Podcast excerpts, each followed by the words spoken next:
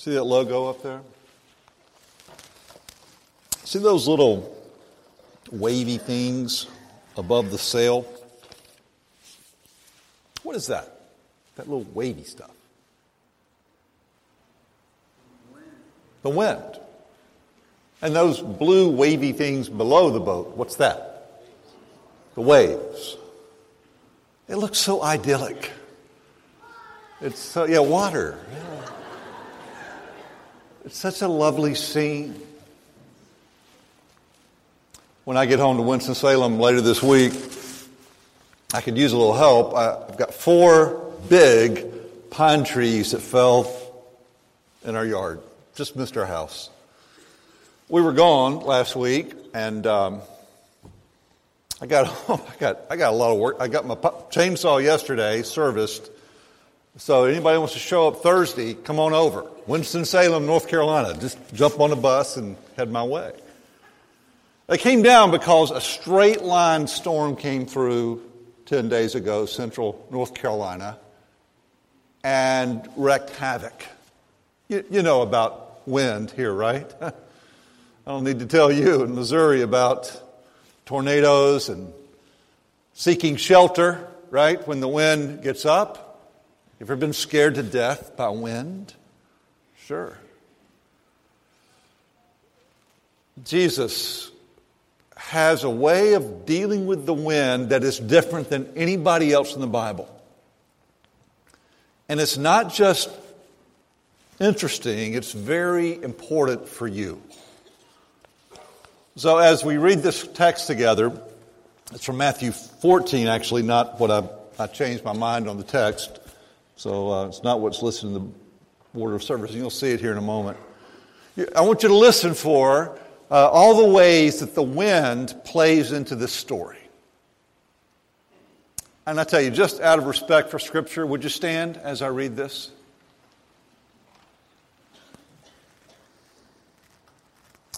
Immediately, he made the disciples get into the boat and go on ahead to the other side while he dismissed the crowds. And after he had dismissed the crowds, he went up on the mountain by himself to pray. Interesting. And when evening came, he was there alone. But by this time, the, the boat, battered by the waves, was far from the land, for, for the wind was against them. Hmm. And early in the morning, he came walking toward them on the sea. But when the disciples saw him walking on the sea, they were terrified. It's a ghost! And they cried out in fear. But immediately Jesus spoke to them and said, Relax, take it easy. It's me. Don't be afraid. And Peter answered him, Lord, if it, if it is you, then command me to come to you on the water. And so he said, Come on. And so Peter got out of the boat and started walking on the water and came toward Jesus. But when he noticed the strong wind, he became frightened and began to sink. And he cried out, Lord, save me. And Jesus immediately reached out his hand and caught him, saying to him, Oh, you of little faith, why did you doubt? And when they got into the boat, the wind ceased. And those in the boat worshiped him, saying, Truly, you are the Son of God. May God bless our hearing and our understanding these words from His Word. Amen. You can be seated.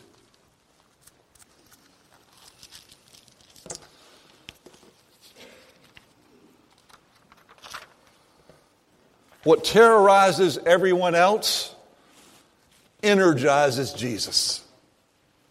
Oh, those, those waves and that wind. Not just in this story, but over in Mark 4 and 6 and John 6 and Matthew 8, I think, are various stories about the disciples in a boat. Storm comes up. Jesus, in one story, is asleep on the boat. Another one, he's on the shore. He walks out. But in every case, The disciples are cowards. They're scared to death. They're crying. They're begging, Oh God, help us, help us. We're drowning. Don't you care about us? Why are you sleeping? And in every case, Jesus essentially walks out and says, This is nothing. This is just a storm. This is just wind and waves. I got this.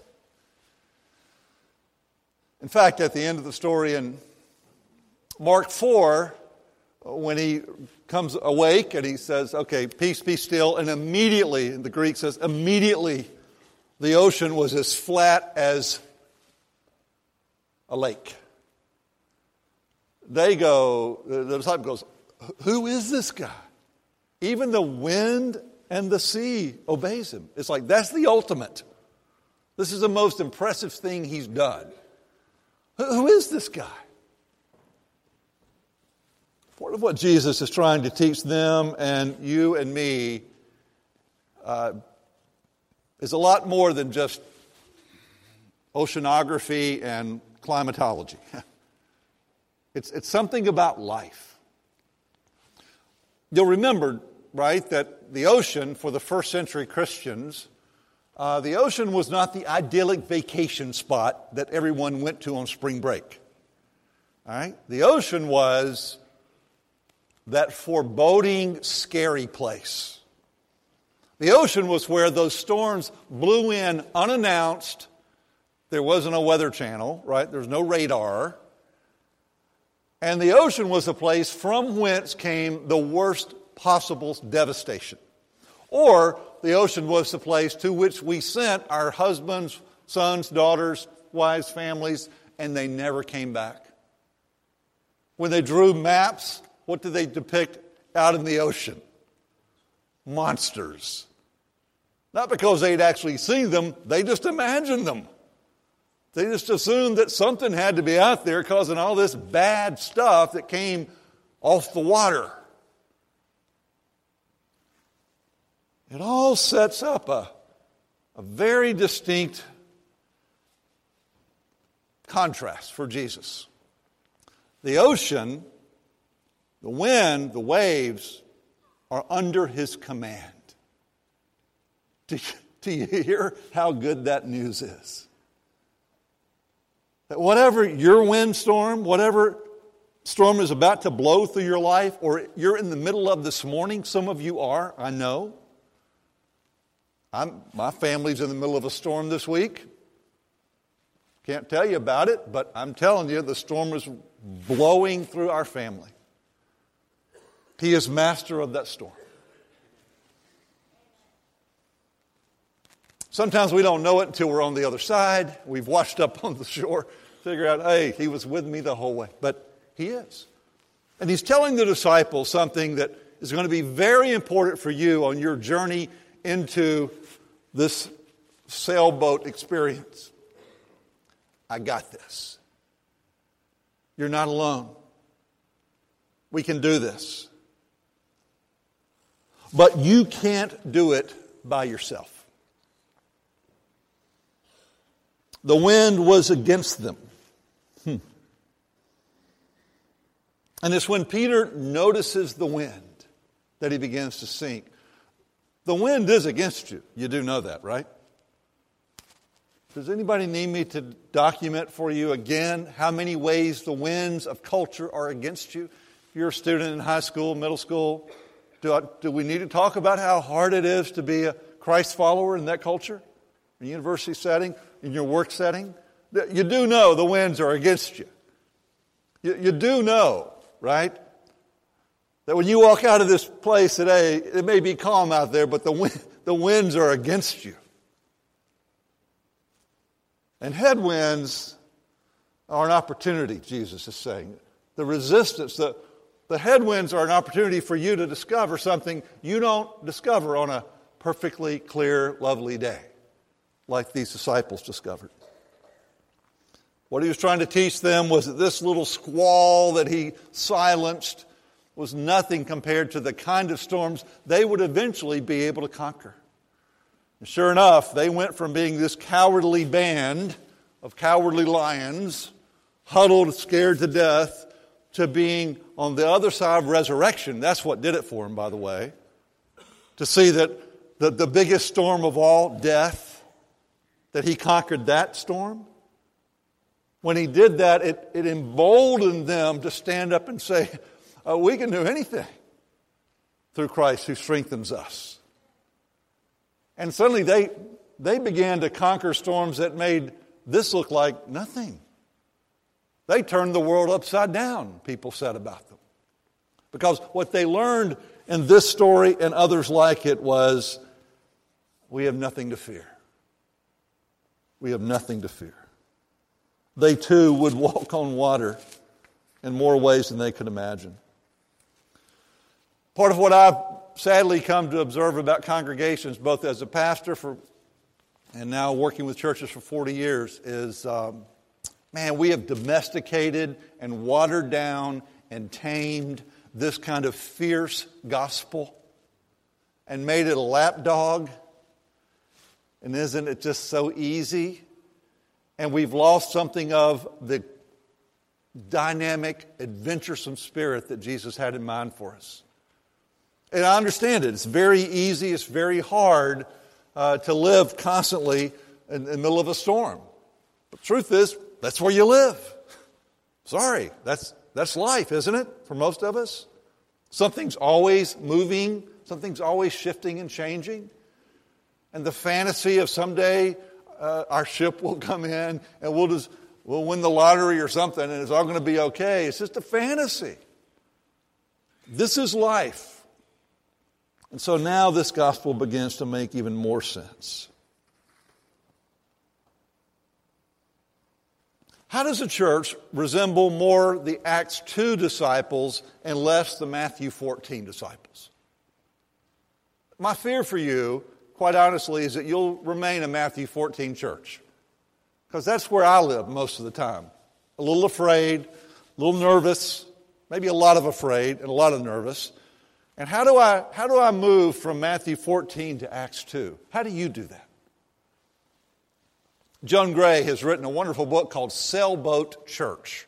It might as well have been written for us, Doyle. It's just so perfect for what we've been doing here. In which she says, uh, in the time of Jesus, there were two ways of getting around on water. One was a rowboat. Everybody know what a rowboat is? Right?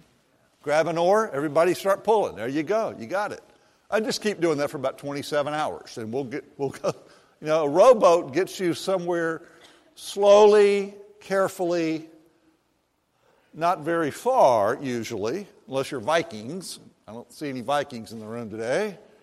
So rowboats tend to be more human power. The other way that people got around on water was sailboats. Sails, you know, where the sail is filled with the wind and pulls you across the sea, and you go amazing distances in a sailboat. Gray says congregations have to choose which of those two metaphors fit them. Rowboat church, people think something like this All right, we've got a job, save the world. Everybody get busy. Let's go. Work, work. What are you doing sitting in here?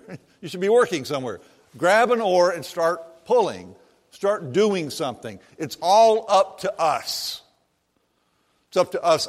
Give money, show up and help stuff, do things, pitch in. Everybody row, row, row your boat. Yeah, that's church for a lot of people. And for many people, it's just duty. I got to do my part to do my duty. Da, da, da, da, and it gets old and tiresome, and actually, in the end, you don't go very far. The other option, she says, is sailboat church, which says not row your way. It's not about human power. By the way, Parker Palmer says uh, that kind of work is almost a, a kind of uh, practical atheism, where we sort of tip our hat to God, say, Yes, we're here, we got crosses, but really this church runs on us. It's up to us, right? It's up to you, it's up to me. In lieu of that, could you think about a sailboat church? Where you, you hoist the sails and you wait for the power to come from the wind. You know what the wind represents right in Scripture? The Holy Spirit. You wait for God to show up and to carry you into the future. By the way, this works for your life individually as well as our life as a church. Is life duty, got to, have to, ought to, or is life hoist the sail and see where God will take you?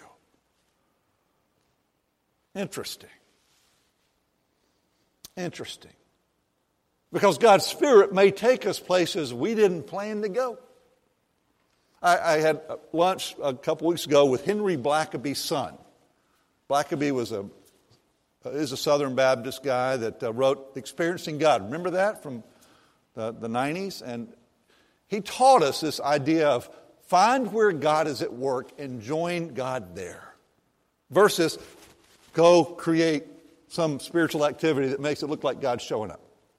And I told him, uh, Your dad's uh, stuff just changed my life because I quit having to try so hard to create ministry. I just began to look for where's God moving in a city or in our community or in our church, and let's just fan those flames.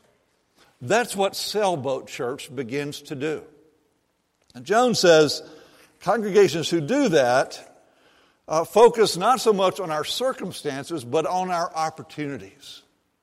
What's out there? You've heard just a taste already, and you'll hear more in a, in a few moments downstairs about some of the opportunities. But like good sailors, our job now is to begin to think well, how do we trim our sails? That's good sailor talk. I don't really know what it means, but sounds good. What it means is how do you angle your boat, your ship, so that you maximize the power of the wind to carry you forward? I was talking to a sailor about this stuff because I wanted to actually know a little more about sailing. I said, So what happens when the wind is right in your face? He said, That's not a problem. You, you do a thing called tacking. You know what tacking is? Yeah. Well, tack, well, thank you for not knowing because I didn't. So, tacking is when you angle, you use the wind, even if it's in your face, you use the wind to move you here and then here, and in effect, you zigzag your way to your destination. In fact, he said sailors despise having a tailwind. That's the worst kind of wind. What you want is an angle wind so you catch the full effect of the wind in your sails and it speeds you along your way. So even resistance, when the wind is against you, it's really not. You can tack your way into the future as a church. Lots of lessons here for us. One of the things Jones says about sailboat churches is that it's really hard to move from being a rowboat church to being a sailboat church. It was difficult for these disciples to go from being afraid of the storms to being bold and on fire with the Spirit. But they did it. And the same things that they did, you're going to need to do in the next few days, by the way.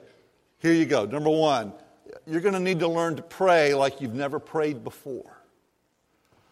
Sailors understand this isn't up to us, it, it's up to us listening to and paying attention to and discerning God's leadership. So, one of the things that uh, we're going to learn over the next few weeks and months is how to pray. Uh, sailboat churches live between these two kind of spiritual realities. From John 15, Jesus saying to his disciples when he's talking about um, being a part of the, the vine, the branches, he said, Apart from me, you can do nothing. Apart from me, you can do nothing, which is hard for us to hear because we like to do something. And you guys are pretty good at doing stuff, right? You're very impressive. It's a beautiful, you've done a lot of stuff here. But Scripture's clear, and the understanding is profound that apart from Him, all of our activity is just activity. And it, biblically speaking, it's going to eventually be thrown in a fire and burned if it's not Him bringing the kingdom to bear through us. So it's this idea apart from me, you can do nothing. And the other side of that equation is from Gabriel's conversation with Mary when she finds out she's going to have a baby. With God, all things are possible. God can do anything. Okay, apart from me, you can do nothing. With God, all things are possible. We can't do anything, God can do everything. You understand how those two have to be in tension with one another? We can't do anything, God can do everything. Say it with me. We can't do anything, God can do everything. How about making it more personal? I can't do anything. God can do everything. Do you really believe that? Hmm. Most days I do. some days I wonder. Because I really think I can do some stuff. I'm pretty good what I do. I can do this. We can do this. No, we can't. We, we cannot bring the kingdom to Jefferson City like it is in heaven without God. So, on this journey, one of the things you begin to pray early on is this prayer of surrender. Oh God, we can't do anything. You can do everything. It's humbling and exciting. But it's first humbling. And the great churches I know in this day and age are the churches that have been humbled and who pray the prayer, Oh God, not our will, but thine be done. We can't do anything. You can do everything. Now show us the way. First thing you got to do to become a sailboat church is rediscover the power of prayer. Second thing is to acknowledge in a way that you probably not acknowledged before we got to make friends with the Holy Spirit. We Baptists are a little nervous about the Holy Spirit, a little ambivalent. I mean, we like the idea of a spirit filled worship service, thank you for that, and singing, but just a little too much stuff, and we get, we get anxious, right? We're, we're more controlled and charged, formal. Uh, we like things decently and in order. And the notion of letting the Spirit run, hmm, that's a little frightening. For most of us, it feels a bit like we're going to tip over. Anybody been sailing and tipped over? Just a little sunfish? Yeah. I heard a, a, sailor, an old sailor and a young sailor. The young sailor said, Yes, I'm a sailor. I've never tipped over in my sailboat. The old sailor said, Son, you've never sailed. If you don't understand that, you're not going to understand what's about to happen in your church. You better get ready. Because when the Holy Spirit shows up, all the orderly, safe, controlled tendencies of the disciples and of the Pharisees and the Sadducees, which is me and you, gets blown apart by the wind of the Spirit. The Spirit starts moving and working in people's lives, and amazing stuff starts happening. Now, be careful because if you go there, it's going to happen. And it's going to make you uncomfortable. All right? Everybody okay with that? It's going to happen. Because whenever the Spirit shows up, human control begins to diminish, and we have to get comfortable with a bit of the chaos of the Spirit that's coming. Third thing you're going to have to do is what the disciples had to learn to do is to be obedient. To be obedient. There is what I call a, a, relentless alignment season for a church. Once you've identified the end in mind, where you think God is calling you, now everything has to begin to align gradually but relentlessly with that vision of the future. It's called obedience. And it means that your agenda can't be the agenda. There is a captain of this sailboat, and it's not you and it's not him. Right? It's not who who is the captain? Thank you. Yeah, let's remember that. It's his church. This isn't your church. This isn't your church. This is where you go to church. You're a part of this church. This is the church of Jesus Christ.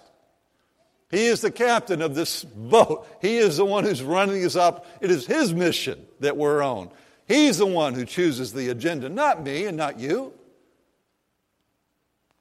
Part of what it means to launch out in faith is to launch out saying, I don't really know where this is going, but we believe God is calling us. We will follow Him.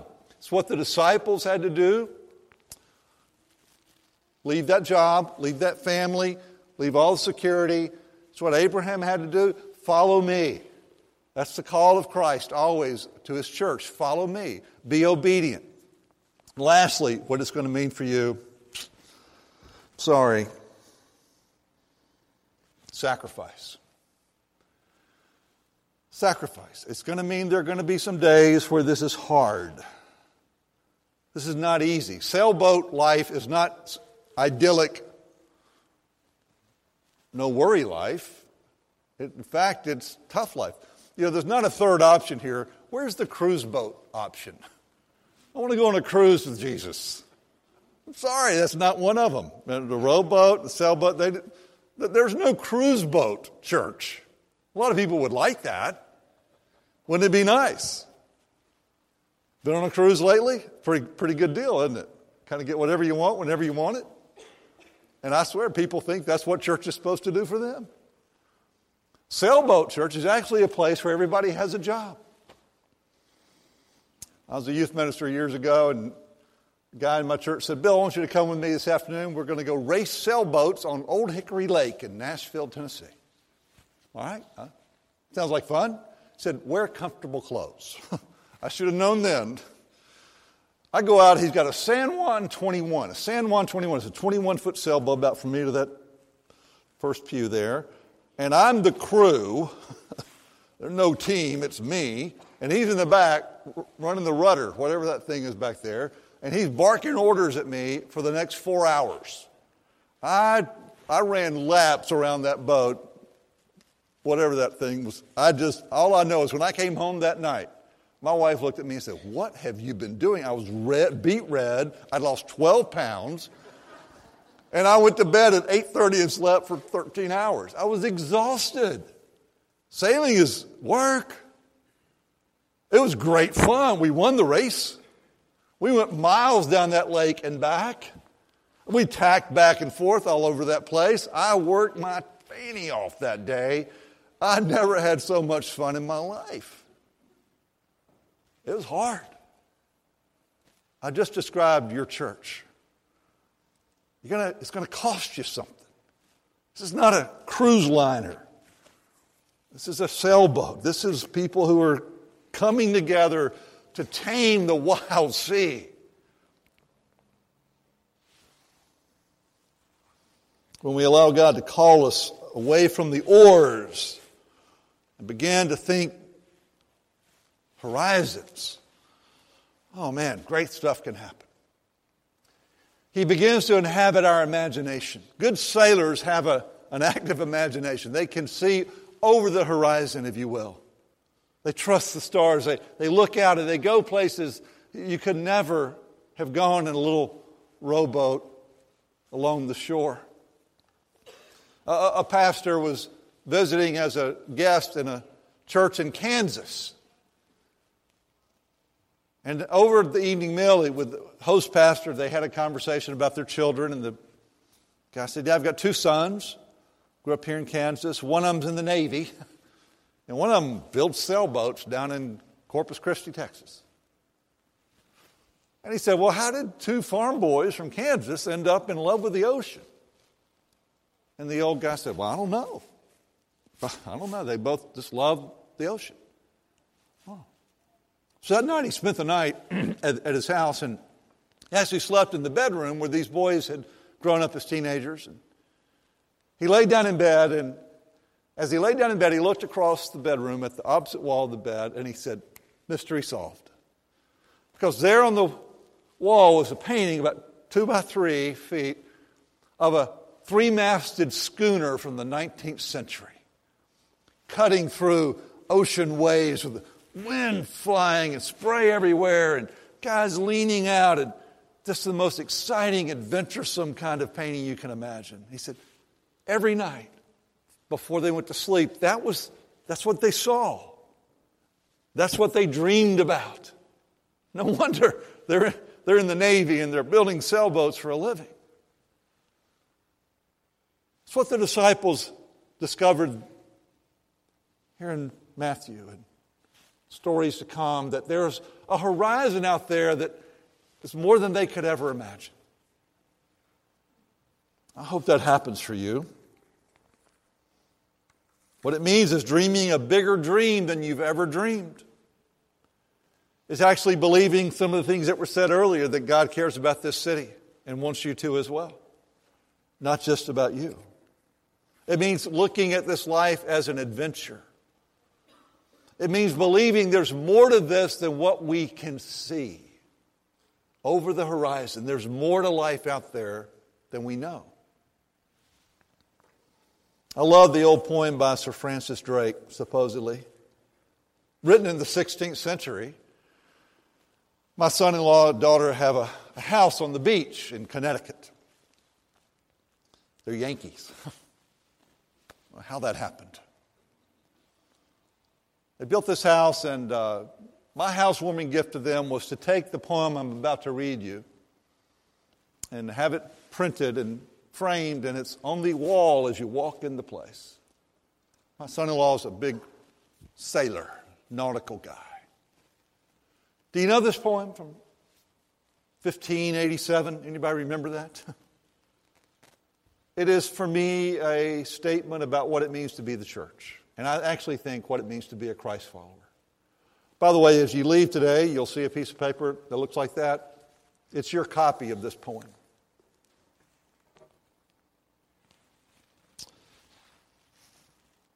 Disturb us, Lord, when we are too pleased with ourselves, when our dreams have come true because we dreamed too little, when we arrive safely because we sailed too close to shore. Disturb us, Lord, when with the abundance of things we possess, we have lost our thirst for the waters of life. Having fallen in love with life, we have ceased to dream of eternity. And in our efforts to build a new earth, we have allowed our vision of the new heaven to dim. Disturb us, Lord, to dare more boldly, to venture on wilder seas where storms will show your mastery, where losing sight of land, we shall find the stars. We shall find the stars. We ask you to push back the horizons of our hopes and to push back the future in strength, courage, hope, and love. And this we ask in the name of our captain, who is Jesus Christ.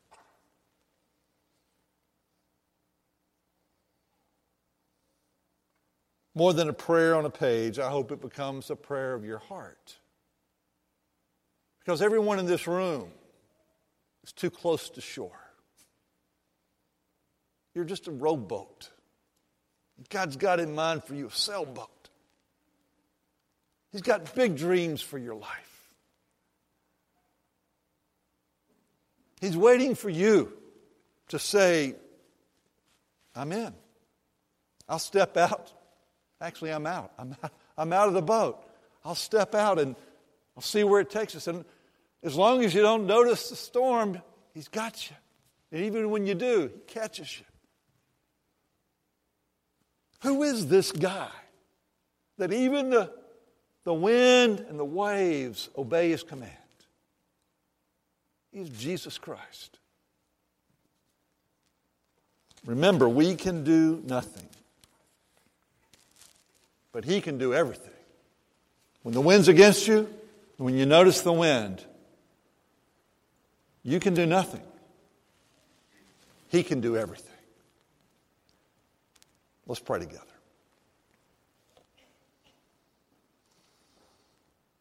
Oh God, there are people in this room today who are so tired of rowing, trying to be the person you want them to be. Help us to quit trying. to let your Spirit fill us and move us into the future you have for us. Help us to surrender to something bigger than us, to accept your love and your grace and your dream for our life. And as a church, oh God, would you take our sails and fill them with the wind of your Spirit? Forgive us for wanting that cruise liner. and be patient with us as we adapt now to being on sailboat with you. Take us into the future you have dreamed for us. In the name of Christ our Savior, we pray. Amen.